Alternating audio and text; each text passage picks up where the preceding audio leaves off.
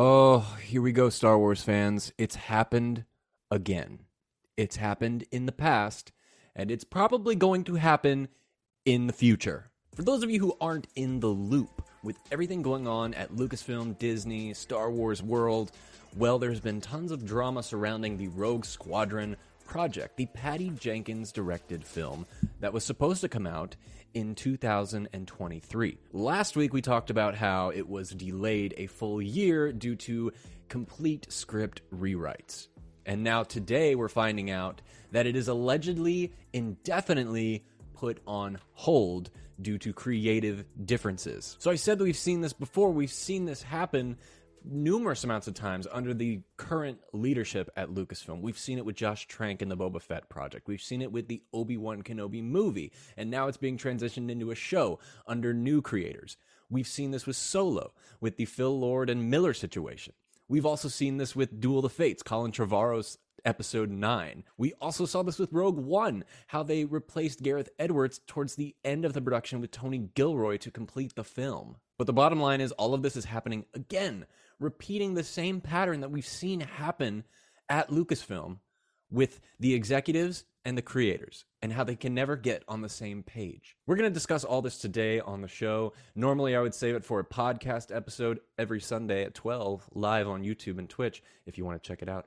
But I wanted to make it stand alone because this is a, this is a big deal and it affects not only Rogue Squadrons, but it affects the company as a whole and the future of Star Wars going forward. I'll tell you a little bit about my impressions of the company so far and why I think we need a drastic change in leadership at Lucasfilm, but also how this has been a problem not just for the Disney era, but also years before that as well under George Lucas. But before I get into that, let's just talk about Rogue Squadron real quick and get you up to date. So, the news that this was allegedly put on an indefinite hold came to us from Cinema Blend. And basically, what they're saying is as far as film franchises go, there are quite few as massively popular as Star Wars. The galaxy far, far away has passed down across generations, but it's currently in a unique place.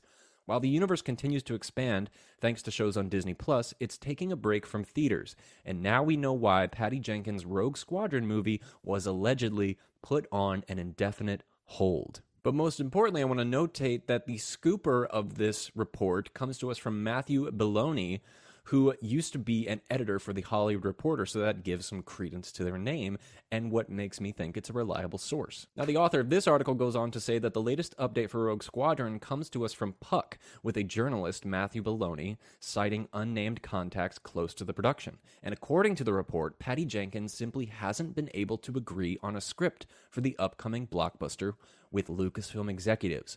While fans were hoping the project still comes to fruition, it's unclear if and when that'll actually happen given this setback. So, for those of you who watch this show, Han Talks First, regularly, you know that last week on the podcast, we talked about Rogue Squadron was delayed a year due to excessive and massive rewrites to the script. And I remember saying this and a lot uh, getting a lot of heat back saying that that's not true, you're just speculating falsely. I even went on another person's stream and talked about it and got some massive hate from people. And I wasn't saying it in a negative way because I'm actually looking forward to Rogue Squadron. But this turns out to be true. And now we know it's not because they were changing the story for Patty Jenkins' sake, but because they couldn't get on the same terms as the executives at Lucasfilm. Now, we'll talk about Kathleen Kennedy in a second because I have some thoughts on this, and it kind of goes into the pattern we've seen between her and creatives in the past working on Star Wars projects. But as far as the announcement specifically for Rogue Squadrons, it's just very bizarre to me that they would come out a one year ago one year ago, if you remember at the Investors Day for Disney, they came out and they announced that they were doing tons of Star Wars projects. They were doing TV shows. They had movies planned. Taika Waititi's doing a movie. Patty Jenkins is doing a movie. But what was stand out between all the announcements was with Patty Jenkins, they actually had a video, a teaser trailer for the announcement showing her getting into an X-wing suit, putting on an X-wing helmet, and then walking towards an X-wing. It was very well done, and it made myself and a lot of other fans really hyped for this movie because that was the way you do an announcement. But what bothers me in hindsight, it looks like they made an they jumped the gun. They made an announcement that they were working together without ever having talked about what movie they were going to make. And that, I think, is the biggest mistake they have made with this movie, Rogue Squadrons. We do know that Patty Jenkins obviously had a very clear vision for what she wanted to do. She wanted to make a space dogfight with X Wing fighters and base it off her own experience that her dad had being a fighter pilot in our world. She talked about already having been working with the writer, already having done a first draft, and excited to do the project. So it seemed like she was already clear and set on her vision and knew the story she wanted to tell. Where the problem comes in is it sounds like Kathleen Kennedy didn't actually understand what the vision was or even consider to ask her what that vision would be until it seems like they got into early pre production stages. If you remember a couple months ago, we talked on the channel how they just assigned a new production designer, they just brought on a cinematographer, and they pretty much had a whole crew hired for pre production and they were getting ready to start casting. That's another thing I can point out. And they have not casted this movie at all. There is no casting agent and they have not started auditions. But that's just a side note. But what really is weird to me is how they got this far into the development and pre production stages of this movie with a release date, mind you, of 2023, and now they're having creative differences. Where was Kathleen Kennedy during the development of the script?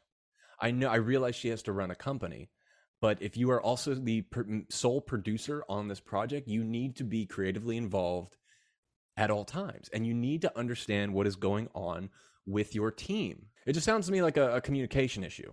I mean, just to kind of jump to a separate topic, the and Kathleen Kennedy's leadership at Lucasfilm, I don't think she's doing a good job. I really don't. I mean, she is a fantastic producer, but she is now also a studio executive. She's running a studio. Lucasfilm is a film studio. And if we look at the stuff they have put out recently, the thing that their attention is most focused on is the High Republic books. Books. Books. This film studio, Lucasfilm, is doing more for their book readers than for their films. A filmmaking studio.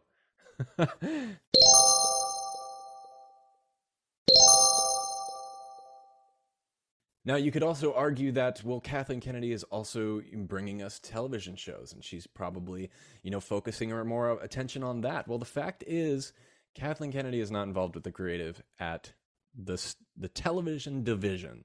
Clearly, that is represented by Jon Favreau and Dave Filoni. They're bringing us The Mandalorian, they're bringing us Ahsoka, The Book of Boba Fett, etc. Kathleen Kennedy is a film producer. She wants to produce films, but I think the studio head position is now getting in the way of that. I don't think she understands how to run this studio while at the same time producing the projects underneath it. And a great example of this is the recent Disney Plus day that happened last Friday. If you guys remember, a lot of fans were disappointed that there was no Star Wars announcements.